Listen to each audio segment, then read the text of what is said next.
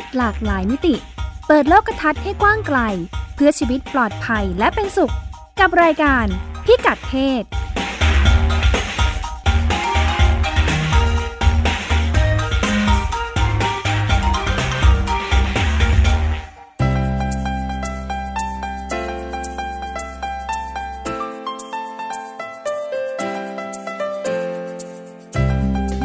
เพศวันนี้ติดตามเรื่องเพศหลากหลายมิติกับเราได้ที่นี่ ช่วง เช็คอิน ไปติดตามเด็กที่เกิดจากแม่ที่ถูกข่มขืน ชีวิตของพวกเขาเป็นอย่างไร เรื่องเพศไม่พลาด คุยกับโซเฟีย ลอยเบล จากเหยื่อค้ามนุษย์ กลายเป็นนักรณรงค์ระดับนานาชาติ เพื่อต่อต้านการละเมิดสิทธิเด็กและผู้หญิง เรื่องเพศ เรื่องลูก ลูกอ่อนแอนตัวเล็ก เพื่อนล้อเป็นตุ๊ด ผู้ปกครองจะสอนอย่างไร ให้ลูกมีวิธีการรับมือการล้อเลียน กันแกล้ง รังแก กับหมอโอ แพทย์หญิงจิรพรอรุณากูล กุมารแพทย์เวชศาสตร์วัยรุ่น โรงพยาบาลรามาธิบดี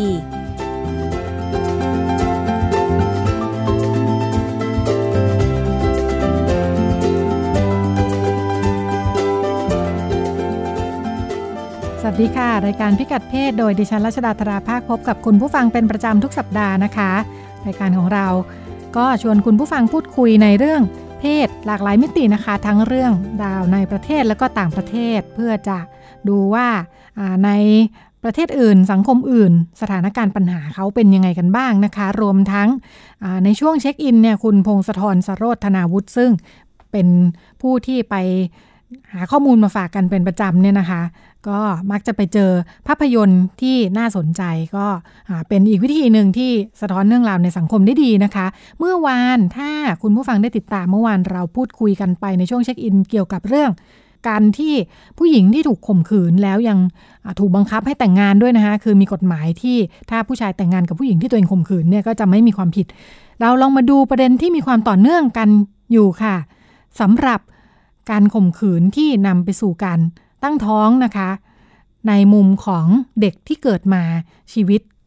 เรื่องราวในชีวิตเขาเป็นยังไง ต้องเผชิญอะไรบ้างนะคะ คุณพงศธรนำเรื่องราวมาฝากกันจากภาพยนตร์เรื่องรูมค่ะ ช่วงเช็คอิน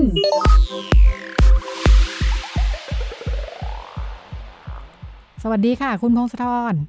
สวัสดีครับคุณรัชดาครับ ค่ะ วันนี้ รีวิวหนัง น่าสนใจ อ่าค่ะ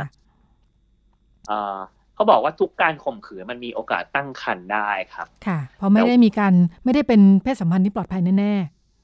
แน่นอน แต่ว่าเรื่องจะยุติการตั้งครรภ์หรือว่าทำแท้งเนี่ย มันก็เป็นอีกเรื่องหนึ่งมันมีหลายเคสที่ทำไม่ได้ครับ แล้วก็ต้องท้องต่อ แล้วเดี๋ยวมาดูกันว่าหนังเรื่องรูมเกี่ยวกับอะไรเออหนังเรื่องรูมครับ ชื่อภาษาไทยว่า ขังใจไม่ยอมไกลกันเออส่วนตัวผมไม่ได้ดูหนัง แต่ว่าผมอ่านหนังสือนิยายครับ มันเป็นหนังสืออแปลมาของแพรวสำนักพิมพ์ ชื่อหนังสือก็รูเหมือนกัน แต่ว่าแปลไทยใช้ชื่อว่าเด็กชายในห้องปิดตายฟังชื่อแล้วก็ดูน่าสนใจก็เลยซื้อมาครับ น่าสนใจหนังสือหลายปีหรือยังคะหนังสือเขาบอกว่าเออเขียนตีพิมพ์ครั้งแรกเมื่อปีสองพันสิบครับสิบปีที่แล้วอ๋อค่ะแสดงว่าเออหนังสือเนี่ยเป็นหนังสือมาก่อนเนาะแล้วถึงได้มาทำหนัง ทำหนังค่ะครับผมหนังสือเรื่องนี้เนื้อหาจะโฟกัสอยู่ที่ตัวละครหลักในเรื่องครับ ซึ่งคือแจ็คเด็กชายอายุห้าขวบแจ็คหนังจะเล่าเรื่องในมุมมองของแจ็คว่าแจ็คโตขึ้นมาในโลกแห่งหนึ่ง ซึ่งมีโลกทั้งใบเป็นห้องสี่เหลี่ยมปิดตาย อยู่กับแม่สองคน หนังเล่าแบบนี้ครับ แล้วก็ทุกคืนจะมีชายแก่คนหนึ่งชื่อนิกจะเอาข้าวมาให้แม่ แล้วก็ ณณช่วงเวลานั้นช่วงกลางคืน แม่บอกแม่จะบอกว่าให้แจ็คเข้าไปหลบในตู้เสื้อผ้า คือถ้าเราอ่านโดยที่ไม่คิดอะไรก็จะนึกว่ามันคงเป็นเรื่องโลกแฟนตาซีหรืออะไร แต่ความเป็นจริงแล้วเรื่องมันจะค่อยๆ เผยให้เรารู้ว่าจริง ๆ แล้วตัวคุณแม่หรือว่าชื่อจอยนะครับ แม่ของแจ็คเนี่ย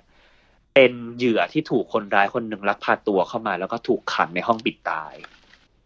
อะแล้วก็ถูกข่มขืนจนกระทั่งตัวเองตั้งครรภ์มีลูกเป็นแจ็คมาเป็นเวลาเจ็ดปีแล้ว หนังก็จะเล่าว่าแจ็คในแต่ละวันต้องตื่นขึ้นมาทำอะไร แม่ก็จะชวน แม่ชวนแจ็คเล่นด้วยกันให้ร้องเสียงดังๆซึ่งแจ็คก็ไม่รู้หรอกบอกว่าอันนั้นคือการส่งเสียงร้องร้องขอความช่วยเหลือ เพราะว่าทั้งสองถูกขังอยู่ในห้องเออถูกขังอยู่ในบ้านเหมือนเป็นเชลเตอร์ โดยเฉพาะ ซึ่งอยู่หลังบ้านของผู้ชายที่ลักพาตัวมา อ่าแจ็คก็เกิดมาจากผู้ชายที่ถูกข่มขืนแล้วก็แม่ตัวเอง โดยที่แต่แต่แต่แม่ก็ไม่ได้เล่าว่าพ่อแจ็คคือใครแม่ไม่ได้พูดถึงเลย หนังเล่ากันเออหนังสือครับ แล้วก็หนังด้วยเล่ากันทั้งที่ว่า มีวันหนึ่งแม่ก็คิดว่าแจ็คโตพอที่จะรับรู้ได้มากขึ้นก็ช่วยกันวางแผนที่จะหนีออกไปข้างนอกให้ได้ ก็ใช้แผนการให้ว่าเอออันนี้เหมือนจะสปอยหนังไปหน่อย แต่ก็ไม่เป็นไรเพราะหนังเก่าแล้วเหมือนกันเอ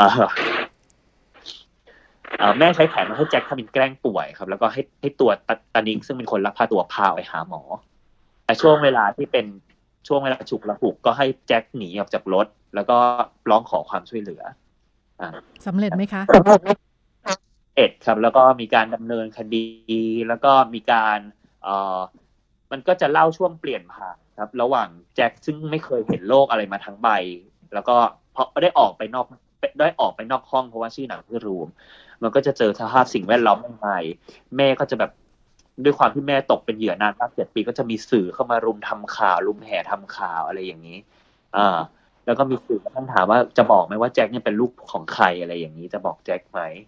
รวมถึงการจะต้องปรับตัวไปสู่สิ่งแวดล้อมใหม่ๆอะไรประมาณนี้ครับ มันก็พอดเรื่องจะประมาณนี้ อ่า มันก็เลยก็เลยเป็นประเด็นเหมือนกันว่าเออเด็กที่เกิดจากแม่ข่มขืนเนี่ย ตกลงแล้วเขามีสิทธิ์มีเสียงเลยเขามีเรื่องราวอะไรบ้างที่จะพูดถึง แจ็คนี่ถือว่าเป็นเคสโชคดี เพราะว่าแม่เลี้ยงดูแล้วก็ให้ความรักที่เอาใจใส่ แต่ว่าเด็กที่เกิดจากเหยื่อที่ถูกข่มขืนจำนวนมาก มีแนวโน้มที่จะเผชิญกับภาวะเครียดซึมเศร้าวิตกกังวลมาก แล้วก็สาเหตุมันเกิดมาจากแม่แม่ขณะตั้งครรภ์พอถูกข่มขืนก็มาความเครียดที่จะ ความเครียดเกิดขึ้นแล้วต้องกินยาทางจิตช่วยเรื่องใจขณะตั้งท้อง เอ่อเพราะว่าเอาเข้าจริงแล้วครับ ผมมันมีรายงานที่บอกว่าผู้หญิงที่ถูกข่มขืนเนี่ย วินาทีแรกที่ถูกข่มขืนจะจะไม่เชื่อว่าตัวเองท้องจะปฏิเสธก่อน แล้วก็พอสังเกตได้ว่าตัวเองท้องเนี่ย มันจะผ่านไปสักระยะหนึ่งแล้ว แล้วก็มีอาการผ่านไปจนกระทั่งถึงที่ว่า เออเลยกำหนดสามารถยุติการตั้งครรภ์ได้ทำให้ต้องท้องต่อค่ะ ซึ่งโดยสถิตินะครับ เขาบอกว่า ในแต่ละปีเนี่ยมีผู้หญิงตั้งท้องมาถูกข่มขืนเนี่ยมากกว่าสามหมื่นราย แต่ว่าเลือกที่จะทำแท้งเนี่ยได้แค่สองหมื่นอีกหมื่นสองเนี่ยต้องท้องต่อค่ะ อันนี้กรณีที่แสดงว่าเป็นกรณีที่ไม่ไม่นำไปสู่การแจ้งความดำเนินคดีใดๆทั้งสิ้น ครับ คือถูกข่มขืนเสร็จแล้วก็เรื่องราวก็ผ่านไป เธอก็เก็บเรื่องไว้คนเดียวเลยใช่ไหมแสดงว่า ใช่ ค่ะ แต่ว่าบางคนก็อาจจะข่มเอ้ยอาจจะแจ้งความได้ก็ได้แต่ว่ามันมันท้องมาแล้ว มันก็ต้องหาวิธีจัดการครับผมเออเขาบอกว่าช่วงละช่วงตั้งท้องอยู่แล้วเนี่ยแม่ก็เครียดอยู่แล้ว ต้องอุ้มลูกผู้ที่ข่มขืนเรา เออหลังคลอดเสร็จปุ๊บเนี่ย เด็กมักจะถูกละเลยจากแม่ ซึ่งเราก็โทษแม่ไม่ได้ เพราะว่ามันมีหลายเคสมากที่บอกว่ามองเห็นหน้าคาตมองเห็นหน้าคนที่ข่มขืนในลูกตัวเอง หน้าเหมือนกับหน้าเหมือนคนที่ทำความผิดเลย ค่ะอ่าแม่จะบอกว่าความสัมพันธ์ระหว่างแม่กับลูกที่เพิ่งเกิด มันจะติดลบมาตั้งแต่แรกละเพราะว่าแม่มันจะขาดเขาเรียกว่าเลิฟบอลหรือว่าความพันธะความผูกพันของความรัก เพราะว่าไม่ได้เกิดมาจากความรักระหว่างพ่อกับแม่นำไปสู่การละเลยเด็กแล้วก็ทิ้งลูกไม่สนใจลูกในช่วงเวลาขึ้น เอ่อเพราะว่าความเอ่อมันมีผู้หญิงจำนวนมากครับ ผมที่พอถูกข่มขืนแล้วก็ไม่ได้แบบ ไม่ได้เออไม่ได้เจอการรักษาทางจิตใจที่ที่ครบถ้วนนะครับ ก็คือคิดว่าไม่เป็นไรหรอกแล้วมันจะหายไปเมื่อเวลาผ่านไป แต่เนี้ยเมื่อมันท้องมาแล้วเนี่ยเออเขาไม่ได้ไปพบจิตแพทย์แล้วก็ท้องต่อ มันจะเป็นอีที่มืดมนอับจนหนทางมากเลย ว่าจะมองหน้าเด็กที่จะเกิดมายังไง คือมันเป็นประสบการณ์ที่เจ็บปวดมากครับ แล้วก็ถ้าตัวเองไม่ได้รับคำปรึกษาที่ถูกต้องเนี่ย มันจะยิ่งเครียด แล้วก็มันส่งผลกระทบต่อ ความรู้สึกของระหว่างลูกกับแน่นอนที่เกิดขึ้น ค่ะ บางกรณีเยียวยาตัวเองไม่ได้นะคะใช่ครับต้องหาจิตแพทย์ช่วยเด็กๆที่โตมาเนี่ยครับ ก็จะถูกเด็กที่เกิดมาเพราะว่าถูกแม่ถูกพ่อข่มขืนเนี่ย มันก็จะโตมาด้วยความรู้สึกที่อับอายด้วยแหละ แล้วก็มีความรู้สึกในใจว่าตัวเองเกิดมา เพราะว่าเป็นความผิดที่พ่อได้กระทำไว้ เกิดมาต้องรับผิดชอบความผิดที่พ่อกระทำ เช่นเดียวครับผมสังคมรอบข้างของตัวเด็กไม่ว่าจะเป็นสมาชิกในครอบครัว เช่น สมมติว่าคนในครอบครัวแม่ที่ว่าเด็กไปอยู่ด้วยเนี่ย มันก็จะเกิดการแบ่งแยกกัน แบ่งแยกระหว่างเด็กคนนี้กับเด็กคนอื่น เพราะว่าเด็กครอบครัวครับรวมถึงสังคม เองก็ตามจะมองว่าเด็กเด็กพวกนี้ที่เกิดมา เออเป็นมีเลือดของคนกระทำผิดในตัว อ่าแล้วก็ไม่ใช่แค่เหตุการณ์นี้ใช่เหตุการณ์เดียวครับเขาเออเขาบอกว่ามันจะมี กระทั่งแยกสมมุติเออการข่มขืนจำนวนมากมันเกิดขึ้นในสงครามครับในยุคสงครามแล้วก็ทำให้ผู้หญิงตั้งท้องมันก็จะเกิดการแบ่งแยกอย่างเช่นสมัยสงครามโลกครั้งที่สองมีเหตุการณ์ทหารรัสเซียข่มขืน ผู้หญิงเยอรมนี เด็กที่เกิดมาเนี่ยก็จะถูกว่าอีพวกลูกทหารรัสเซียพวกนั้นแหละก็จะถูกแบ่งแยกเป็นเด็กประชากรอีกชั้นหนึ่งหรือแม้กระทั่งเหตุการณ์ฆ่าล้างเผ่าพันธุ์ที่รวันดา อันนี้เป็นสารคดีจริงจังเลยครับ เพราะว่า เหตุการณ์นี้มันมีเด็กที่เกิดขึ้นจากการถูกข่มขืนประมาณพันถึงหมื่นคน บางคนติดเชื้อ HIV จากแม่ครับผม เพราะว่าแม่ถูกข่มขืนมา เด็กเหล่านี้พอเกิดมาปุ๊บก็จะถูกแบ่งแยกตั้งแต่เกิดแล้วว่าเป็นลูกปีศาจอะเขาใช้คำนี้เลยครับ สังคมใช้คำว่าพวกลูกปีศาจเกิดมาทำไมค่ะเพราะว่าเกิดมาด้วยความข่มขืน แล้วมันก็มีกระทั่งสารคดีไปตามติดชีวิตของเด็กแต่ละคนว่าเด็กคนเหล่านี้โตมายังไง ซึ่งแต่ละคนมันก็มีแผลในใจอยู่แล้วครับ เพราะว่าแม่ในพอพอโตขึ้นได้ระดับหนึ่งแม่ก็จะเล่าให้ฟังว่าพ่อตัวเองคือใครอ่าแต่ในหนังสือเรื่องรูมหรือว่าหนังเรื่องรูมนะครับ ยังไม่ได้เล่าถึงประเด็นนั้นครับ เพราะว่าแจ็คเพิ่งจะอายุห้าขวบ แล้วก็ถึงเล่าไปก็ยังไม่น่าจะรับรู้มากครับ ผม มันก็เลยน่าถ้ามันน่ามันอาจจะเป็นประเด็นที่พูดคุยต่อได้เหมือนกัน ถ้ามีการพูดถึงประเด็นนี้นะว่าเด็กที่เกิดขึ้นมาแล้วก็รับรู้ขึ้นมาจะเป็นยังไงต่อค่ะ เอ่อเรื่องนี้ครับถือว่าเป็นเรื่องที่ในสหรัฐก็เพิ่งจะมีการพูดถึงกัน แล้วก็เป็นประเด็นที่พูดถึงได้ว่าตกลงแล้วเนี่ยถือว่าเป็นเป็นหมายว่าตกลงแล้วเนี่ย เด็กที่ถูกข่มขืนเราสามารถปฏิบัติได้ไหมว่าเป็นเหยื่อจากการถูกข่มขืนด้วยเหมือนกัน ค่ะ จับงงไหมฮะเพราะว่าเราปกติเราปฏิบัติอยู่แล้วว่าผู้หญิงที่ถูกข่มขืนเนี่ยถือว่าตกเป็นเหยื่อความรุนแรงทางเพศ แล้วก็ต้องได้รับความยุติธรรมในสังคมใช่ไหมครับ แต่ทีนี้เขาตั้งตั้งคำถามมาเหมือนกันว่าตกเด็กที่ถูกเกิดมาเนี่ยเพราะว่าพ่อข่มขืนแม่เนี่ย เราถือได้ไหมว่าเป็นเหยื่อ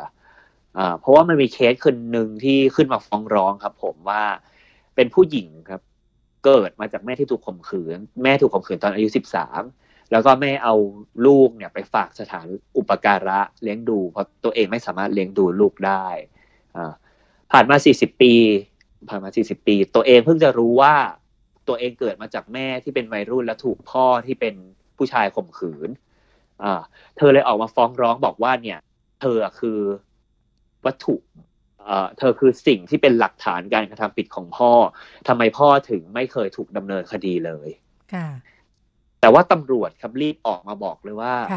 เราไม่สามารถพิจารณาได้ว่าตัวลูกสาวหรือเด็กที่เกิดมาจากการถูกข่มขืนเนี่ยเป็นเหยื่อหรือเปล่าไม่สามารถตั้งข้อหาได้เพราะว่าตัวลูกสาวไม่ใช่เหยื่อโดยตรง ก็เลยไม่สามารถตั้งความตั้งข้อหาความผิดได้ ต้องให้ตัวเหยื่อที่ถูกข่มขืนโดยตรงมามามาฟ้องร้อง แต่มันก็เป็นการจุดประเด็นเหมือนกันว่าตกลงแล้วเราควรจะทรีตหรือว่าควรปฏิบัติกับเด็กที่เกิดมาเนี่ย เป็นเหยื่อได้ไหม ค่ะ ครับผม นอกจากนี้มันก็ยังมีอีกประเด็นหนึ่งซึ่งในสหรัฐก็กำลังเรียกร้องอยู่เหมือนกัน เพราะว่ามันมีประเด็นเรื่องสิทธิในการดูแลเด็กของเด็กที่เกิดมาจากการถูกข่มขืนครับ เพราะว่าในรัฐส่วนใหญ่ของประเทศสหรัฐเนี่ยครับ ประมาณสามสิบกว่ารัฐนี่มันมีช่องว่างทางกฎหมาย ให้ผู้ที่ข่มขืนสามารถเรียกร้องสิทธิ์เป็นพ่อเด็ก หรือมีเรียกร้องสิทธิ์เป็นผู้ดูแลเด็กได้ อืมค่ะ ในขณะที่อีกยี่สิบรัฐกว่าที่เหลือนี่บอกว่า ต้องบอกบอกว่าศาลต้องตัดสินโทษกับว่าเจ้าคนนี้เป็นคนกระทำความผิดฐานข่มขืน ถึงจะหมดสิทธิ์ในตัวเด็ก แต่อีกรัฐที่เหลือกว่าเนี่ยมันเป็นช่องว่างให้อยู่ดีๆ เนี่ย ตัวพ่อสามารถฟ้องร้องศาลแล้วก็บอกว่าฉันก็มีสิทธิ์ในตัวเด็กเหมือนกัน แล้วมันก็จะเกิดสถานการณ์ที่ว่าผู้หญิงที่ถูกข่มขืนต้องมาเจอกับคนที่ข่มขืนตัวเองเพื่อเรียกร้องสิทธิ์ในการเลี้ยงลูก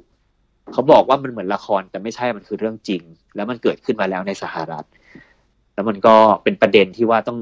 คือเป็นประเด็นกระอักกระอ่วนนะครับ ว่าจะต้องทํำยังไงต่อ แต่ก็ยังไม่แต่ก็ยังแต่ก็ยังเป็นประเด็นที่เพิ่งจะพูดคุยอยู่เหมือนกัน ค่ะ เพราะว่าถ้า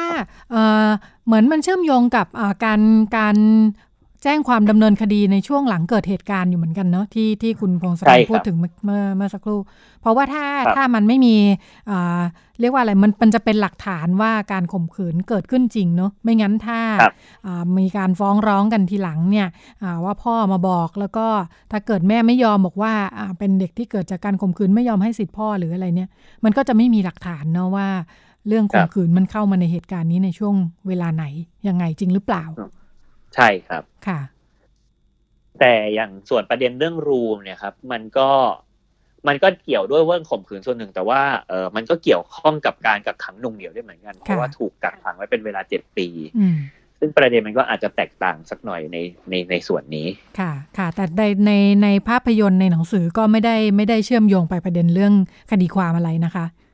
ใช่ครับแต่ยังเป็นเรื่องของการปรับตัวจากคนที่ถูกกักขังไปสู่อีกโลกใหม่โลกหนึ่งแต่เห็นว่ามันก็มีความคล้ายคลึงจากเด็กที่เกิดมาจากการถูกข่มขืนเหมือนกัน เพราะว่าประเด็นนั้นคือแม่รักแล้วก็ห่วงแหนแจ็คมากครับ จนแล้วก็ยังไม่บอกความจริงกับแจ็คเหมือนกัน ค่ะอ่าแต่ก็ รักรักแจ็คแล้วก็ทรีตว่าเป็นลูกของฉันเพียงคนเดียวครับผมค่ะ อันนี้ก็ยังอ่าเป็นเป็นเรื่องราวที่ดีเนาะในแง่ถ้าเปรียบเทียบกับที่คุณพงศธรพูดถึงว่ากรณีที่เกิดขึ้นจริงเนี่ยหลายกรณีแม่รับไม่ได้เลย แล้วก็รู้สึกฝังใจว่าทุกครั้งที่หันไปเห็นหน้าลูกก็จะนึกถึงคนที่กระทำการข่มขืนที่เกิดขึ้นเนาะทำให้ไม่สามารถดูแลลูกได้ ครับผมค่ะ ก็เป็น เรื่องที่คุณพงศธรสโรธคณาวุฒินำมาฝากกันในช่วงเช็คอินนะคะ ขอบคุณค่ะ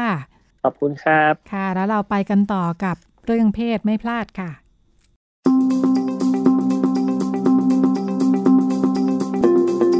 เรื่องเพศไม่พลาด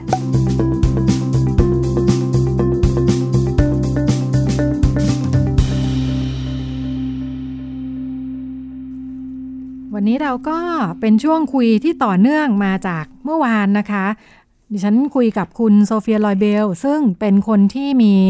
ผ่านประสบการณ์ การตกเป็นเหยื่อการค้ามนุษย์นะคะ แล้วก็เรื่องราวความเป็นมาในชีวิต 20 กว่าปีไปฟังได้ 25 นาที ของเมื่อวานนี้ วันนี้เราจะมาคุยกันต่อหลังจากเมื่อวานเราคุยมาถึงจุดเปลี่ยนจากที่คุณโซเฟียถูก เรียกว่าถูกอยู่ในกระบวนการค้ามนุษย์เนี่ยนะะแล้วก็เติบโตอยู่ในประเทศไทยจุดเปลี่ยนที่ทำให้ก้าวไปสู่การเป็นคนทำงานทางสังคม สื่อสารสังคมในเรื่องนี้ ก็คือตอนที่คุณโซเฟียตัดสินใจย้ายไปอยู่สหรัฐอเมริกาค่ะค่ะถ้าว่าจุดเปลี่ยนก็ใช่ค่ะค่ะ เป็นจุดหักมุมในชีวิตหนึ่งที่เปลี่ยนแปลงทำให้เราไปอีกก้าวหนึ่งที่ทำให้เรามีทาง เลือกมีช้อยมากขึ้น ก็ใช่ ตอนนั้นไปเริ่มต้นยังไง ใช้ชีวิตที่สหรัฐตามหนึ่งเดียวเลยค่ะ มีคนชักชวนไปเป็นชายหนุ่ม ใช่ก็คือเขาเหมือนข้อเสนอเยอะมากคือแบบเขาเป็นรับราชการนะคะเขาบอกเรียนฟรีไหมเอาไหมจะให้เอาค่ะ เอาเขายื่นอะไรมาเอาหมดค่ะ ไปออกกำลังกายไหมยี่สิบสี่ชั่วโมงเอาค่ะ เขาเขาเป็นทุกอย่างเลยเนาะเขาเขาใช่ค่ะเขาคือคือเฟียเติบโตอย่างนั้นคือเติบโตด้วยคำสั่งก็เลย พอมาเจอคำสั่งอีกเอาค่ะ เอาหมดค่ะ กินยังไง แต่งตัวยังไง ออกไปดินเนอร์ยังไง ต้องไปเรียนยังไง จบยังไงคือทำตามทุกอย่างค่ะ จากการถูกฝึกให้มีความเคร่งครัดปฏิบัติตามในชีวิตที่เราเป็นมาทั้งหมดเนาะใช่ก็เลยเหมือนกับว่าฝึกวินัยคือติดตามคนตลอดเวลาค่ะ ก็เลยถ้าถ้าพูดอย่างชัดเจนก็คือคล้าย ๆว่า บางคนก็บอกว่า เอ๊ะทำไมยังไม่ยังไม่คิดด้วยตัวเองหรือว่าเราเราเราตอบไม่ก็ได้นะแต่ตอนนั้นวินาทีนั้นคือยังไม่เข้าใจคำว่าปฏิเสธ กับการการการถูกรับยังไงยังแบ่งแยกออกไม่ได้ เพราะตอนนั้นโซเฟียถือว่าโซเฟียเพิ่งเป็นจุดแรก ที่ถูกเชื้อเชิญให้กับโอกาสลักษณะอย่างนี้โซเฟียไม่ไม่เข้าใจคำว่าต้องต้องพูดคำว่าฉันไม่เอานะ คือตามอย่างเดียวค่ะรู้แต่รู้รู้แต่คำว่าตามอย่างเดียว ค่ะ ก็เลยตามไปก่อนเขาให้ทำอะไรก็ทำจนอยู่ที่นั่นเกือบสี่ปี เกือบสี่ปีค่ะ เรียนก็เรียนจบที่ชิคาโกก็เรียนแล้วทีนี้ มันมาจุดหักเหอีกจุดหนึ่งค่ะ ถ้าเป็นโซเฟียเรื่องของโซเฟียโซเฟียถือว่า ตรงเนี้ย เป็นนาทีที่เพิ่งเริ่มต้นเองค่ะ บางคนบอกใช่เหรอ อ้าวไม่ใช่ตั้งแต่ที่ตอนเล็กๆหรอ ไม่ใช่ ถ้าเป็นโซเฟียขนาดโซเฟียเล่าเองโซเฟียยังตื่นเต้นเรื่องของตัวเองค่ะ คือคล้ายๆว่า จริง ๆ แล้วมันเพิ่งจะเริ่มต้นเองค่ะ ในช่วงหลังจากสี่ปีที่เราไปอยู่ที่สหรัฐค่ะโซเฟียก็ป่วยหนักค่ะ ป่วยหนักเข้าโรงพยาบาลเลย แล้วแล้วทีนี้หมอก็ได้เจอโรคในตัวเฟียสองโรคเป็นโรคที่ร้ายแรง แล้วไม่สามารถรักษาได้ค่ะ แล้วทีนี้ก็เลยบอกแฟนของโซเฟียกับครอบครัวว่าเขาทำยังไงคนป่วยเนี่ยต้องรักษาโดยด่วน ถ้ารักษาที่เนี่ยไม่มีประกัน คือทางเดียวก็คือต้องกลับบ้านของเขา ต้องส่งตัวเขากลับประเทศไทยค่ะเพราะถ้าถ้าถ้าเกิดเอาเก็บตัวไว้ที่นี่ค่ารักษาก็จะสูงมากค่ะ ก็เลยส่งตัวโซเฟียกลับประเทศไทย ไปนอนอยู่โรงพยาบาลเอกชนสามเดือน ทุกวันนี้ก็ยังมีใบประวัติของโรงพยาบาลอยู่ค่ะ บอกว่าโซเฟียเนี่ยยังไงก็ไม่รอดภายในเจ็ดวันโซเฟียเป็นโรคร้ายแรงสองโรคที่มันดึงความจำไปหมดเลยเป็นโรคที่โรคน่ารังเกียจที่คนอาจจะไม่ยอมรับ แล้วก็เป็นโรคที่ที่อาจจะจำตัวเองไม่ได้ เป็นเพราะว่าครึ่งตัวนี้เป็นอัมพฤกษ์ลงไปแล้วค่ะ หมอพยายามเอาเอาเข็มจิ้มทำทุกอย่างก็คือไม่รู้สึกอะไรแล้ว แล้วทีนี้หมอก็เลยทำยังไงที่ที่ที่จะปล่อยปล่อยร่างโซเฟียไปอย่างสงบสุข ก็คือตามหาญาติพี่น้องนั่นคือเป็นจุดที่โซเฟียรู้ว่าโซเฟียมีญาติพี่น้องอยู่ต่างจังหวัด ก็เลยไปสืบสอบก็เลยรู้ว่าโซเฟียมีพี่ชาย มีน้องสาวมีป้าอะไรอยู่ต่างจังหวัด เขาก็ตามจากบัตรประชาชนที่เรามีอยู่ใช่ค่ะเขาก็เลยมารับร่างโซเฟียจากโรงพยาบาลออกไป ไปอยู่ที่ต่างจังหวัดค่ะ ที่บ้านที่บ้านเกิดใช่ที่บ้านเกิดที่บ้านที่ แต่จริง ๆ ไม่ใช่บ้านเกิดค่ะเพราะโซเฟียไม่ได้เกิดที่โรงพยาบาล มารู้ที่หลังคือโซเฟียเกิดแบบหมอตำแยค่ะค่ะ ก็เลยแต่เอาไปไว้ที่บ้านป้าก่อนบ้านพี่สาวกับพี่ชายก่อนค่ะเพื่อที่จะช่วยรักษาเฟีย แต่คนต่างจังหวัดนะคะเขายิ่งเจอโรคอย่างนี้เขายิ่งเจอเขาไม่รู้จักด้วยครั้งแรกเองเขาก็ยิ่งกลัว ยิ่งตระหนกเขาก็ยิ่งแบบคล้าย ๆ เอาไปไว้วัดนะคะเอาร่างเฟียไปไว้ที่วัด แล้วก็ให้พระสวดคือคล้าย ๆ ว่ายังไงก็ไม่รอดอะคื คือรอตายอย่างเดียว แต่โซเฟียกลับไม่ตายพี่นนโซเฟียกลับดีขึ้นดีขึ้นแล้วก็ดีขึ้นโซเฟียถือว่าถ้าพูดจริง ๆ แล้วจุดนี้มากกว่าเป็นจุดที่ เพราะช่วงขณะที่โซเฟียอยู่ในความตายข้างในค่ะร่างกายเฟียอาจจะไม่เหลือแล้ว แต่จิตวิญญาณเฟียข้างในมีความรู้สึกว่าเหมือนรอ รอใครสักคนที่จะเป่าที่จะเป่านกหวีดแล้วบอกว่าวิ่งได้แล้วนะ โซเฟียเหมือนขบวนการตัวเองอยู่ข้างในค่ะคิดว่ามันเกิดอะไรขึ้น แล้วต่อไปเราจะทำยังไง เหมือนเรียบเรียงอยู่ข้างใน มันไม่น่าเชื่อจริงๆเพราะว่า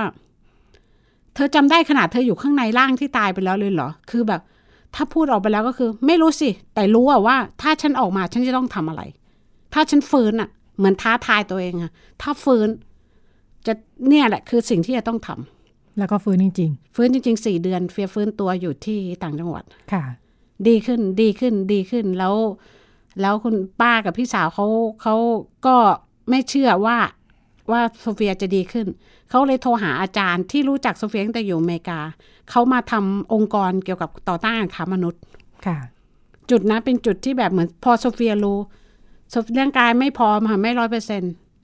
ยังต้องการยายังต้องกลับไปหาหมอ โซเฟียแต่โซเฟียบอกว่าตอนนั้นโซเฟียไม่เหลืออะไรเลย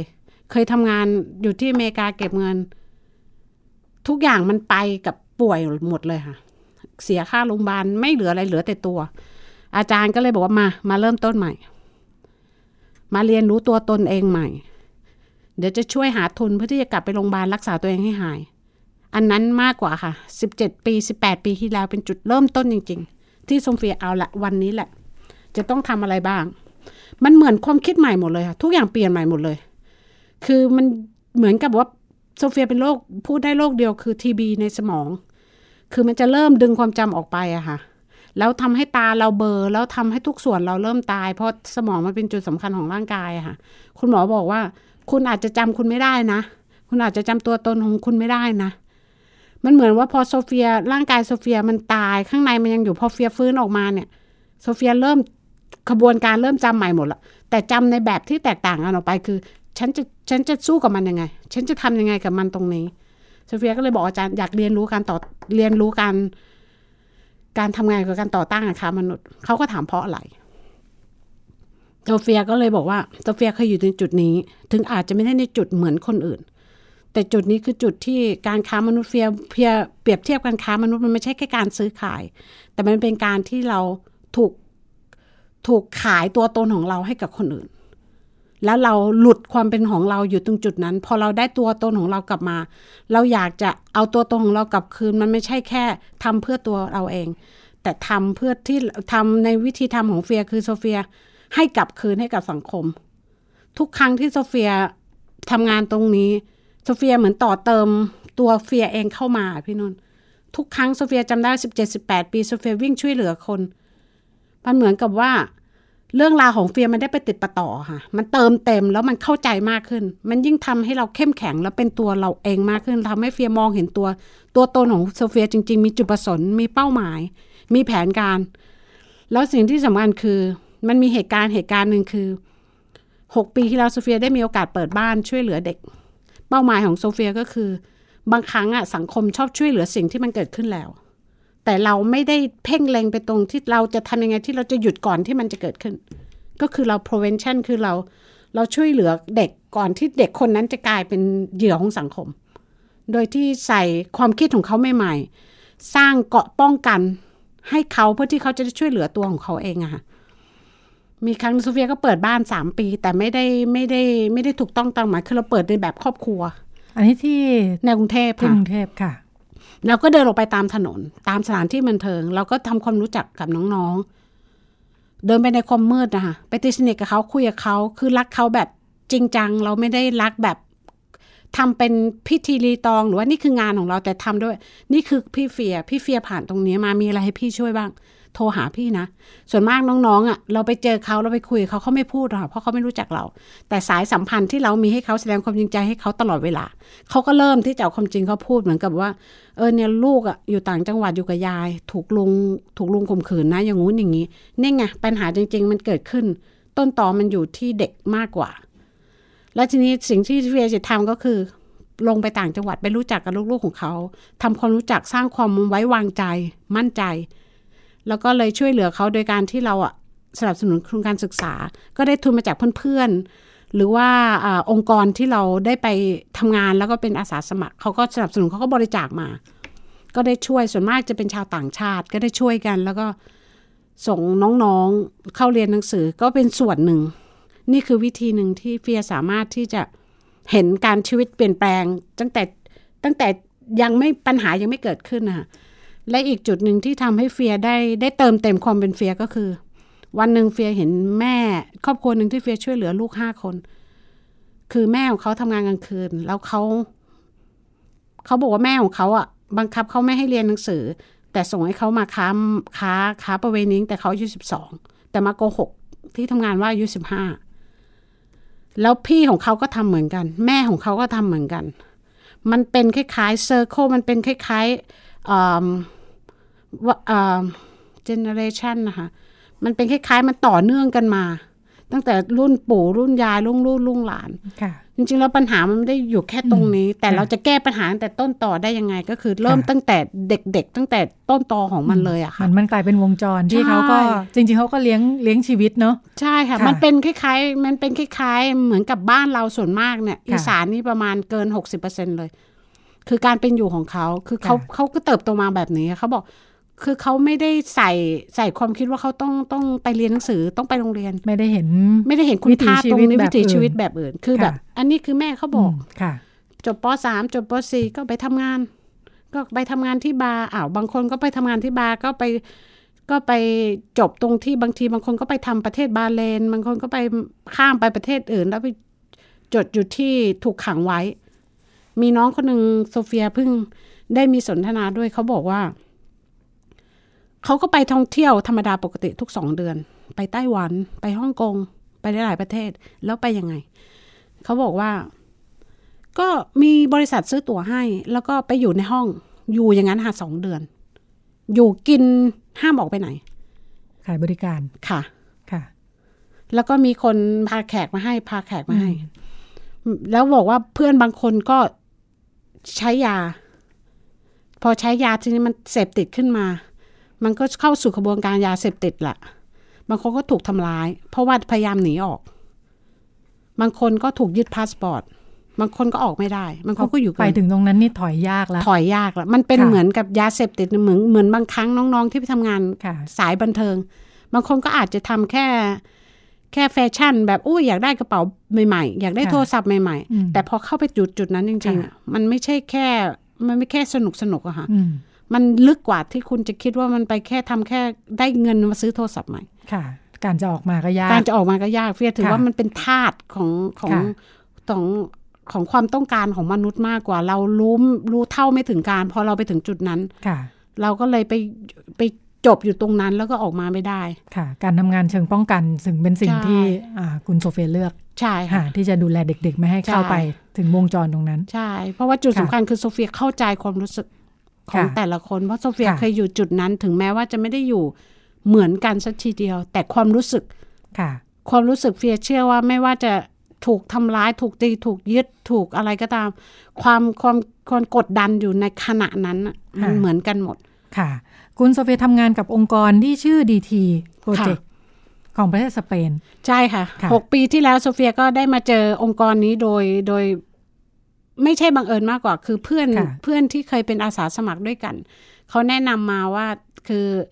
คือองค์กรเนี้ยโปรเจกต์เนี้ยเขาจะทำหนังสารคดีทั่วโลก แต่เขาจะเลือกเฉพาะเจาะจงที่มันช่วยเหลือสังคมจริงๆเขาก็ได้มาเจอโซเฟียได้ได้คุยกัน เขาก็สนใจในตัวเฟีย แต่เขาไม่รู้ว่าจะเริ่มยังไง เพราะว่าการทำหนังเนี่ยมันก็ใช้ทุนเยอะแล้วเพอเอิญโปรเจกต์เนี้ยส่วนมาก 80%เขาเป็นนักร้อง และเป็นนักร้องที่แบบว่า นอนพอเฟตเป็นนักร้องที่แบบว่าไม่ได้เอาหนุไม่ได้เอากำไรอะไรร้องช่วยเหลือสังคม ตามงานกุศลตามงานอะไรทั่วไป เขาก็เลยระดมทุนกันปีหนึ่งอะค่ะ คือทำคอนเสิร์ต แล้วก็หักค่าเพลงอะไรเงี้ย มารวมตัวกันเพื่อที่จะทำสารคดีของเฟียแล้วก็ ต่อต้านการค้ามนุษย์เริ่มจากต่างประเทศก่อนเรื่องจากประเทศของเขา เพราะว่าต่างประเทศบางประเทศเท่าที่รู้มา เท่าที่เรียนรู้มาหกปี ร่วมงานกับเขาเนี่ยคือ เขาไม่มีกฎหมายการคุ้มครองการค้ามนุษย์โซเฟียก็ยังงงกับอู้ประเทศเขานี่เงินยูโรนะค่ะ คือแบบเศรษฐกิจของเขาอะไรเงี้ยแต่เขาบอกว่าจริง ๆ ไม่มี ประเทศไทยยังถือว่ามี ทางเอเชียยังถือว่ามีแต่ประเทศเขาไม่มีอืมค่ะ แล้วเขามีภาระใจตรงที่ว่า vision ของเขาคือจะทำยังไงที่จะที่จะหยุดก่อนที่มันจะเกิดขึ้น ก็เลยภาระใจมันก็ได้มาตรงกันกับโซเฟีย เราก็เลยมาลิงก์กันเลยได้เป็น partner ได้ทำงานกับเขาทุกครั้งที่มีแคมเปญทุกปีโซเฟียก็จะไปที่สเปนค่ะไปร่วมงานทุกกิจกรรมที่เขามีบางทีเราเราเราไล่ลายเซ็นทั่วประเทศเพื่อที่จะไปผลักดันรัฐบาลให้ออกกฎ คุ้มครองค่ะ ก็ยังยังไม่มีผลค่ะ ก็ฝากหนุนใจเป็นกำลังใจให้ด้วย เพราะว่าจนทุกวันนี้ รัฐบาลก็ยังไม่อนุญาตให้ออกเลยค่ะ ก็ยังยังเมินเฉยอยู่ ยังเพิกเฉยอยู่ไม่สนใจอยู่ ค่ะ แต่จริงๆแล้วหนึ่งหมื่นแปดพันเด็กที่มีเด็กสูญหายในแต่ละปี ของยุโรปเยอะมากค่ะ เป็นจำนวนเยอะมากค่ะอของในในประเทศไทยเองคือคุณโซเฟียก็เดินทางไปมาในหลายประเทศเนาะเพื่อจะทำงานรณรงค์ค่ะ ในประเทศไทยเองทำงานอย่างต่อเนื่องกับส่วนตรงไหนบ้างหรือเปล่าคะไม่ได้เจาะจงค่ะพี่นุ่นคือโซเฟียนี่โซเฟียเคยทำงานในองค์กรของของคริสเตียนโซเฟียก็จะได้ทำงานร่วมกับทีมเยอะคืองานแต่ก่อนที่โซเฟียทำโซเฟียคือ ทำงานเป็นเป็นคน train นักศึกษาแล้วเป็นผู้นำทีมอะค่ะ คือเราออกไปช่วยเหลือสังคมค่ะ ช่วยเหลือโรงเรียนนี้ช่วยเหลือจังหวัดนี้จังหวัดนั้น แล้วสร้างโรงเรียนบ้างอะไรเงี้ยให้ให้ความรู้ให้กับเด็ก ๆ และทีนี้ทีมต่างๆที่เคยมาเขาก็จะมาทุกปี แล้วตรงนั้นมันก็เป็นจุดหนึ่งที่แบบเขาก็ติดตามเราตลอดเวลา โซเฟียก็เลยคล้ายๆ ว่าโซเฟียไม่สามารถที่จะที่จะตั้งบริษัทช่วยเหลือก่อตั้ง หรือว่าต่อสู้อะไรในประเทศไทย จริง ๆ โซเฟียก็อยากทำแต่จริง ๆ โซเฟียคิดว่าโซเฟียอยากจะเป็นฟรีแลนซ์ที่แบบว่า คือโซเฟียตรงไหนที่เขามีเขาเขาโทรมาขอความช่วยเหลือหรืออะไรโซเฟียสามารถที่จะ connect กับองค์กรอื่นได้หลาย ๆ องค์กร อยากจะเป็นตัวสื่อมากกว่าค่ะ แล้วก็เวลาทีมมาอย่างเงี้ยอย่างเดือนนี้ทีมมา เราก็ได้ทำกิจกรรมเกี่ยวกับให้ความรู้ให้กับเด็กวัยรุ่น ที่เขากำลังจะเข้าสู่เป็นจุดเหยื่อของสังคม แล้วก็เด็กๆ ไปให้ความสุขกับเด็ก ๆ ในต่างจังหวัดคือ แล้วก็แบ่งปันประวัติหรือว่าเอาสตอรี่เอาละครไปเล่นให้เขาดู ให้ความรู้กับเขา แล้วก็สอนเขาในเรื่องที่ปกป้องตัวเอง แล้วก็ถ้าสปอตไลท์เขาคือว่าถ้ามีเรื่องเหตุอะไรที่เข้าข่ายเหมือนกับว่าไม่ปลอดภัยก็ ให้ไปตรงจุดนี้นะ ให้โทรไปเบอร์นี้นะ ให้ไปหาคนนี้นะ คนนั้นนะ อะไรทำนองนี้ค่ะ ค่ะอพอออกไปทำงานอย่างนี้เจอคนหลาย ๆ กลุ่มเจอเด็กเจอสถานการณ์ต่างๆ ถ้าลองมองย้อนกลับไปในช่วงที่เราเกิดปัญหาเนาะนานมากเนี่ยเด็กยุคนี้ที่คุณโซเฟียเห็นเนี่ยเขามีความปลอดภัยเพิ่มขึ้น หรือว่ามีความเสี่ยงที่ต่างออกไปยังไง โซเฟียมองเป็นสองทางค่ะพี่นุ่นจุดหนึ่งก็คือปัญหาไม่ได้ไม่ได้เปลี่ยนแปลงเลยค่ะ แต่ในความเสี่ยงกับขณะเดียวกันมันมีมันมีมันมีทางมันมี option ที่เราสามารถที่จะเข้าหาเข้าหาทางช่วยหรือประตูทางออกได้มากกว่าสมัยก่อนอืมค่ะ สมัยก่อนนี่อาจจะไม่มีโทรศัพท์ตลอดเวลาหรือติดต่อใครไม่ได้ค่ะ สมัยนี้คุณกริ๊งเดียว หรือว่าคุณทำยังไงก็ได้การสื่อสารโซเชียลเดี๋ยวนี้มาแรงมันก็เลยทำให้ง่ายกับการที่แบบยื่นขอความช่วยเหลือ แต่ถ้าปัญหาเกิดขึ้นโซเฟียมองล่าสุด ล่าสุดโซเฟียได้ไปร่วมงานกับกลุ่มองค์กรที่ที่ติดกับชายแดนของประเทศไทยเฟียจะไม่ขอเอ่ยนะคะ จุดนั้นจะเป็นจุดที่เราต้องปกป้องเด็กเพื่อนของโซเฟียเปิดองค์กรมาสิบเจ็ดปี ตอนนี้เราเพื่อนโซเฟียมีแบบเปิดถูกต้องตามกฎหมาย ก็ช่วยเหลือเด็กตอนนี้มีเก้าร้อยคน ในในในสถานที่ช่วยเหลือเราก็จะมีบ้านพักพิง เราก็จะมีมีทีมตลอดเวลามี staff หกสิบกว่าคน มีคอยคนคอยช่วยเหลือคอย counseling มีทุกอย่างคือพร้อมอยู่ตรงนั้นถูกตกต้องต้องตามกฎหมายอะไรอย่างเงี้ยค่ะโซเฟียก็ได้ไปร่วมงานกับเขาในทีมที่จะเอ๊ะเขาไปช่วยเหลือเด็กยังไงอะไร มันเป็นส่วนหนึ่งในภาระใจของเฟียค่ะโซเฟียได้ไปเห็นแล้ว ทำให้โซเฟียได้เห็นว่าจริง ๆ แล้วทุกวันเนี้ยมันปัญหามันเกิดขึ้นอยู่ทุกวันเพียงแต่ว่าเราได้ได้ได้สังเกตบ้างไหม เป็นในกลุ่มไหนที่เขาไปทำงานด้วยอ่าส่วนมากคนที่แบบอยู่ตามชายแดนครอบครัวที่อยู่ตามชายแดนค่ะ แล้วก็มีลูก ใช่ แล้วก็มีลูก พอมีลูกเยอะเนี่ย คือมันเหมือนกับว่ามันเป็นมันเป็นแฟชั่นไปเลยพี่นุ่นทัดเฟียเฟียพูดได้คำนี้เลย เพราะว่า เอ้ยคนนี้ลูกเยอะยิ่งลูกผู้หญิงนะ ลูกผู้หญิงนะ ยิ่งยิ่งไอ้นี่เลย ยิ่งแบบยิ่งเอาไปเอาไปต่อรองราคากับคนนั้นคนนี้ มันกลายเป็นเหมือนการค้าไปเลยค่ะ แล้วทุกวันนี้นะเฟียพูดได้คำหนึ่งว่าสิบหกเด็กสิบหกคนต่อวัน ได้มีการค้ามนุษย์รายรายวันเลยนะคะมีการต่อรองกันขายกันอะไรอย่างนี้กันนะคะยิ่งเปิดเผยเออยิ่งเปิดเผยเออกระเลิกมากขึ้นค่ะ จริงๆแล้วมันแค่อยู่ตรงนี้บ้านเรานี่เอง ไม่ต้องไปไกลเลยค่ะ เพียงแต่อยากให้ช่วยสังเกตกันให้ช่วย ให้ช่วยดูสถานการณ์รอบรอบรอบตัวเรา จริง ๆ แล้วมันมันมีอยู่ทุกวันเลยค่ะ ปัญหามันไม่ได้มันไม่ได้ดีขึ้นเลย อืมใช่โซเฟียเพิ่งไปมาที่ที่แล้วเองค่ะ ค่ะ ค่ะอ่า ถ้าคุณโซเฟียทำงานกับหน่วยงานที่ช่วยเหลือไหมเมื่อกี้ด้านหนึ่งคุณโซเฟียก็บอกว่ามันมีหน่วยงานมีระบบที่เข้ามาช่วยเหลือดูแล เพิ่มขึ้นถ้าเทียบกับสมัยก่อนเนาะขณะเดียวกันปัญหาก็เยอะได้ทำงานกับหน่วยงานต่างๆ ด้วยไหมคะ โดยเฉพาะภาครัฐของไทยภาครัฐของไทยแต่ก่อนโซเฟียทำอยู่องค์กรหนึ่งอยู่ในแถวใจกลางเมืองสุขุมวิทก็ได้ก็ก็มีหน่วยงานรัฐเข้ามา เข้ามา partner ด้วย ตอนนี้ก็คือมีหน่วยงานรัฐเข้ามาเสนอเสนอเข้ามาช่วยคือมากขึ้น คือมีมีการติดต่อโดยตรงมากขึ้นคือให้ช่วยเหลือโดยตรงมากขึ้น เพราะว่าหน่วยหน่วยงานนี้เป็นหน่วยงานแต่ก็ไม่ใช่ของไทยเป็นของอเมริกาก็ก็โดยโดยเฉพาะเขาต่อสู้กันค้ามนุษย์โดยตรงค่ะผู้หญิงออกมาออกมาจากต่างแดนเข้ามาในบ้านเราแล้วมาติด ติดอยู่ในบ้านเราอะไรเงี้ยก็มีหน่วยงานราชการเข้ามาโดยตรงเพื่อที่ประสานงานโดยตรง อันนี้มีอันนี้เพิ่งเริ่มมีสองสามปีที่แล้วค่ะค่ะ ดูเหมือนสถานการณ์ปัญหาเด็กๆก็เจอปัญหาที่ยากขึ้นซับซ้อนขึ้นเนาะใช่กลุ่มที่อยู่ตามชายแดนก็อาจจะเจอปัญหาซับซ้อนเข้าไปอีกว่าไม่รู้เป็นเด็กประเทศไหนที่ข้ามไปข้ามมา ความปลอดภัยใครจะดูแลนั่นนะคะค่ะ ส่วนในกรุงเทพที่ที่พี่โซเฟียเดินเจอก็อีกเยอะแยะเลย ก็อีกเยอะๆอีกเยอะแยะจริง ๆ แล้วคือปัญหาตรงจุดการจุดนี้คือการค้ามนุษย์ ถ้าให้เฟียมองจริง ๆ แล้วอะค่ะเฟียว่าจริงๆต้นตอแล้วมันอยู่ที่ครอบครัว มันอยู่ที่การเป็นอยู่แล้วมันอยู่ที่จริง ๆ แล้วมันอยู่แต่เริ่มต้นแต่เด็ก ๆ ของเราอะค่ะ ถ้าเราไม่หยุดตั้งแต่ตรงนั้นณวันเนี้ยจำนวนนั้นมันก็จะไม่เพิ่มมากขึ้น ถ้าเกิดถ้ามองย้อนกลับไปตั้งแต่โซเฟียเล็กๆอะ ถ้ามีหน่วยงานสมัยนู้นนะคะ มีคนเริ่มสังเกตหน่อยว่าโซเฟียเป็นอะไรถูกทำอะไรอยู่ หรือมีใครที่จะกล้าออกมาเป็นเสียงนั้นเสียงหนึ่งแล้วกล้าที่จะเหมือนกับมีความกล้าที่จะก้าวออกไป แล้วบอกกับอีกคนนึงว่าเฮ้ยเด็กคนนี้ติดอยู่ตรงนี้นะถ้ามีเสียงนั้นสักเสียงหนึ่งสถานการณ์มันก็อาจจะไม่เป็นไม่เลวร้ายหรือว่าเสียงน้องๆ ทุกวันนี้อาจจะมีหลายหลายคนหรือหลายหลายจุดหรือหลายที่ที่อาจจะโดนคล้ายๆเฟียอยู่ค่ะ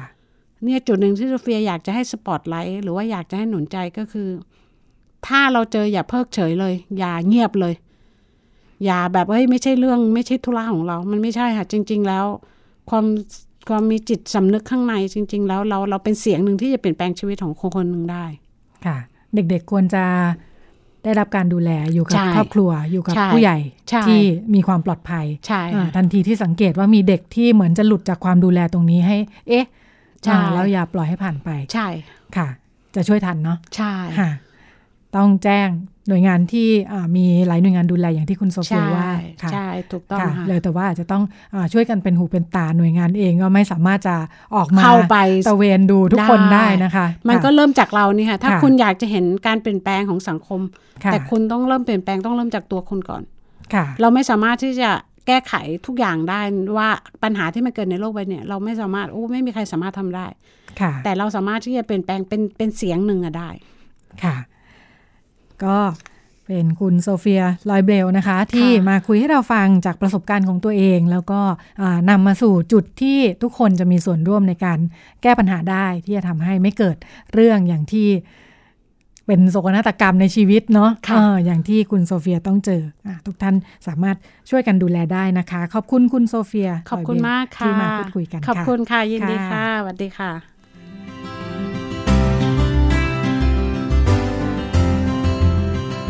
เรื่องเพศ เรื่องลูก โดย หมอโอ แพทย์หญิงจิราพรอรุณากูล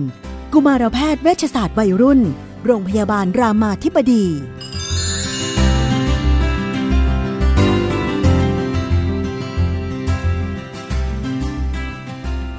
ก็กลับมาพบกัน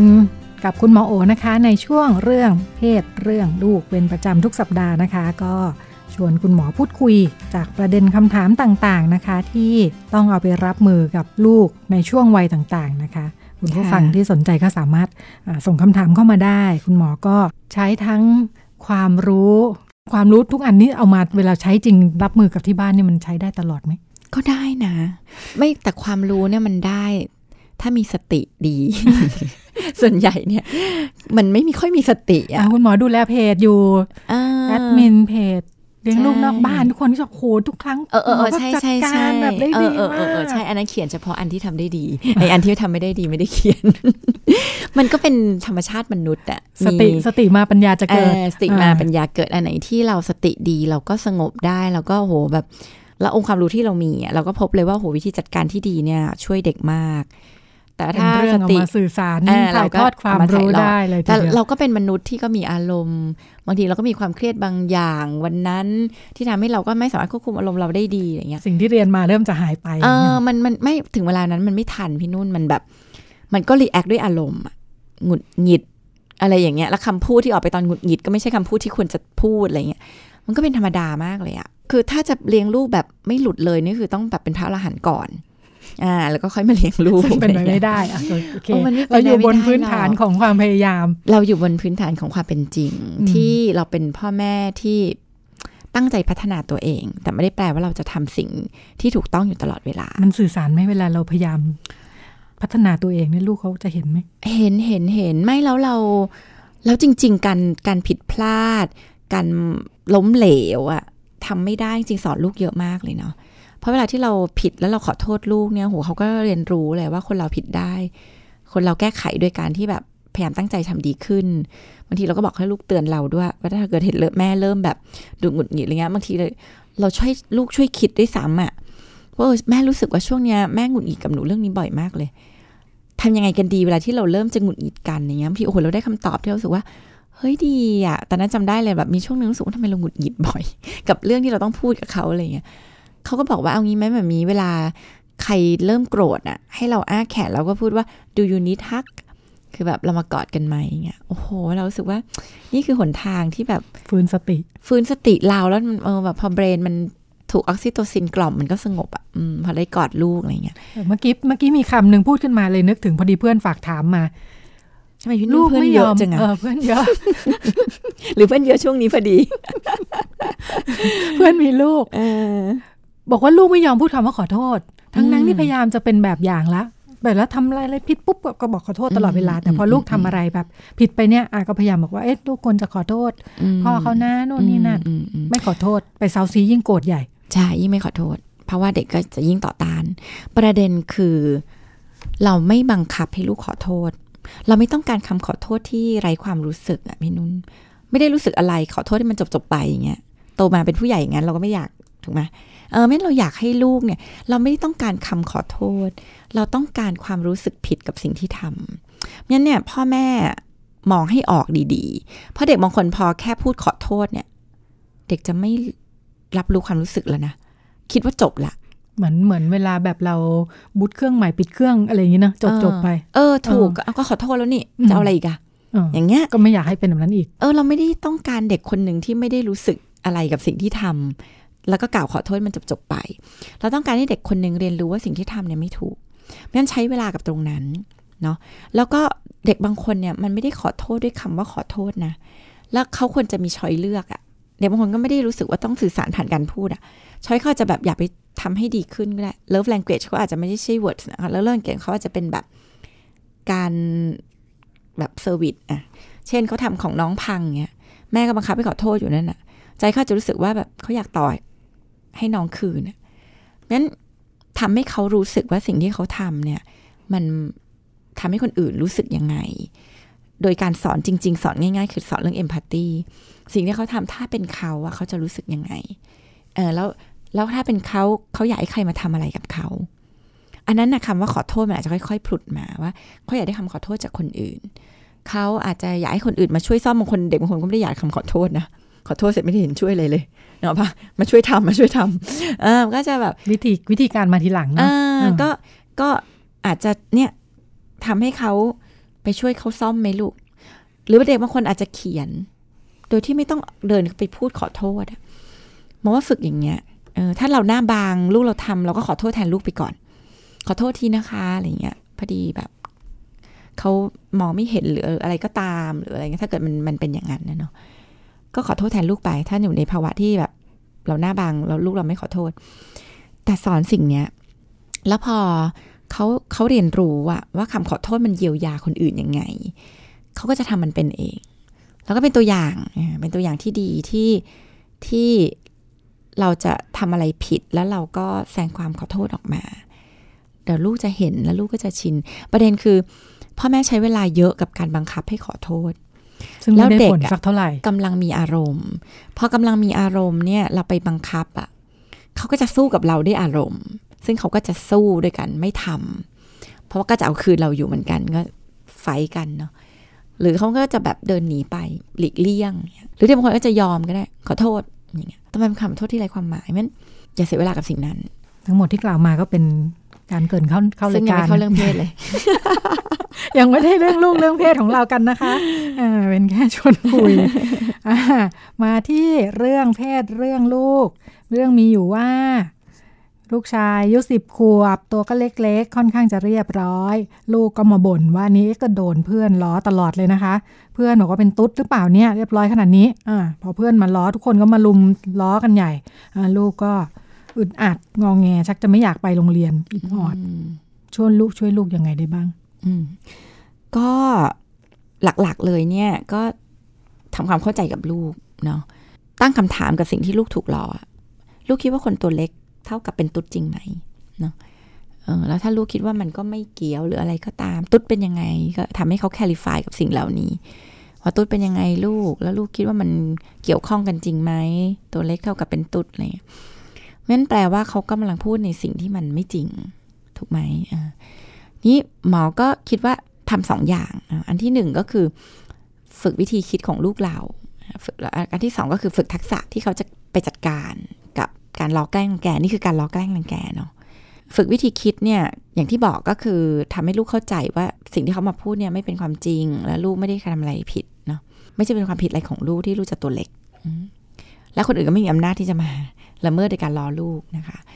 ค่ะเดียวกันเนี่ยหมอชอบสอนเด็ก ๆ เหมือนกันว่า เวลาที่คนมาล้อเนี่ย จริง ๆเขาก็มีความต้องการบางอย่างเนาะเขามีความต้องการอะไรก็ลองให้เด็กลองคิดเนี่ยคนก็จะว่ามันอยากสนุก อยากแบบเห็นเราโกรธอะไรเงี้ยหมอก็ถามว่าเออแล้วเราต้องเป็นยังไงเขาถึงสนุกส่วนใหญ่ก็จะเราโกรธนี่แหละ หรือถ้าเราปึงปังเราโมโห เราเขาก็จะสนุกงั้น สิ่งที่เราจะทำได้คือไม่ไม่ทำให้เพื่อนสนุกเนาะหมอก็ชอบคุยกับเด็กๆว่าเวลาที่คนมาล้อเราเนี่ยมันจะมีอยู่สองอย่างเท่านั้นเองคือสิ่งที่เป็นจริงกับสิ่งที่ไม่เป็นจริง สิ่งที่เป็นจริงเนี่ยอย่างเช่น หมอล้อว่ามีสองตาอย่างเงี้ยโกรธไหมเด็กก็ตอบว่าไม่โกรธแล้วหมอล้อว่ามีสองหูโกรธไหมเด็กก็บอกว่าไม่โกรธ แต่แสดงว่ามันต้องเป็นความจริงที่แตกต่าง เช่น ไม่อ้วนผอมสูงต่ำดำขาวจริงๆมันก็จะเป็นความจริงไงพี่ถ้าเขาอ้วนเขาก็ก็คือความจริงอ้วนเนาะเออ คืออันนี้มันคือความจริงอะงั้นถ้าเราถ้ามันเป็นความจริงอะจริง ๆ มันไม่ต้องโกรธไงไม่ว่ามันจะดีหรือไม่ดีอ่ามันจะถูกตัดสินว่าความจริงนี้ดีหรือไม่ดีใช่ไหมแล้วมันก็ไม่ได้แปลว่าอ้วนไม่ดีดำไม่ดี คนมันมีอ้วนมีดำมีเตี้ยมีสูงเป็นธรรมดา คือ คือเราก็ต้องสอนให้เขาเข้าใจว่าเออคนเรามันแตกต่างหลากหลายเป็นธรรมดาอ่าเหมือนอันนี้เป็นเรื่องเรียบร้อย เรียบร้อยไม่ดียังไงคนเราตัวเล็กไม่ดียังไงใช่ คนเราเรียบร้อยมันก็มีคนที่เรียบร้อยเป็นธรรมดาเพราะถ้าเขาล้อในสิ่งที่ไม่จริงเนี่ย ก็อย่าไปโกรธ เพราะมันเป็นความจริง หนูตัวเล็กจริง หนูเรียบร้อยจริงอะไรอย่างเงี้ยแล้วก็ถ้าเขาล้อในสิ่งที่ไม่จริง จริง ๆ ก็ก็ไม่ควรโกรธ เพราะว่าเราจะโกรธตลอดเวลาเลย เพราะมันจะมีคนร้อยคนมาพูดร้อยอย่างในความไม่จริง อันนี้ก็ฝึกตัวเด็กถึงวิธีคิดว่า เพราะถ้าเราโกรธเนี่ย อีกคนก็จะสนุกก็หมายถึงว่าก็ก็ก็ก็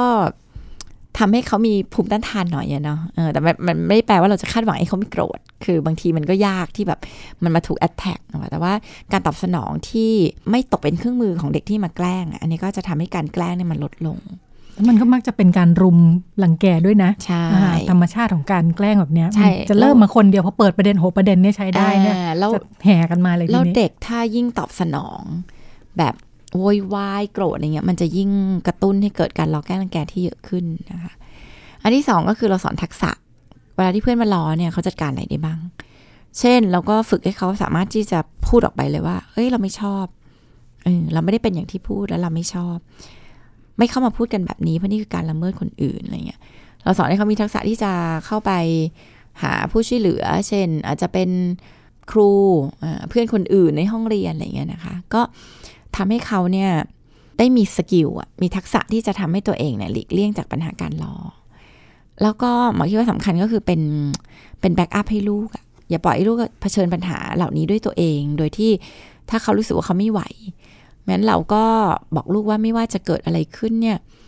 แม่จะอยู่ตรงเนี้ย ไปลองเลยวิธีที่เราคุยกันว่าอันไหน work ลูกคิดว่าไหน work ไปลอง กลับมาเล่าให้แม่ฟังว่า work ไหมถ้ามันยังไม่ work ลองวิธีที่สองสามสี่ถ้ายังไม่ work อีก เดี๋ยวแม่จะเข้าไปช่วยคุยกับครูลูกโอเคไหมอะไรอย่างเงี้ยแสดงให้เห็นว่ามันมีหลาย ๆ วิธีเนาะเมื่อที่พอแวบขึ้นมาเรื่องไปบอกครูเนี่ยเราก็จะรู้สึกว่ามันมีเด็กขี้ฟ้องอยู่เหมือนกันเนาะเด็กขี้ฟ้องจริง ๆ มีความต้องการพี่นุ่นเออ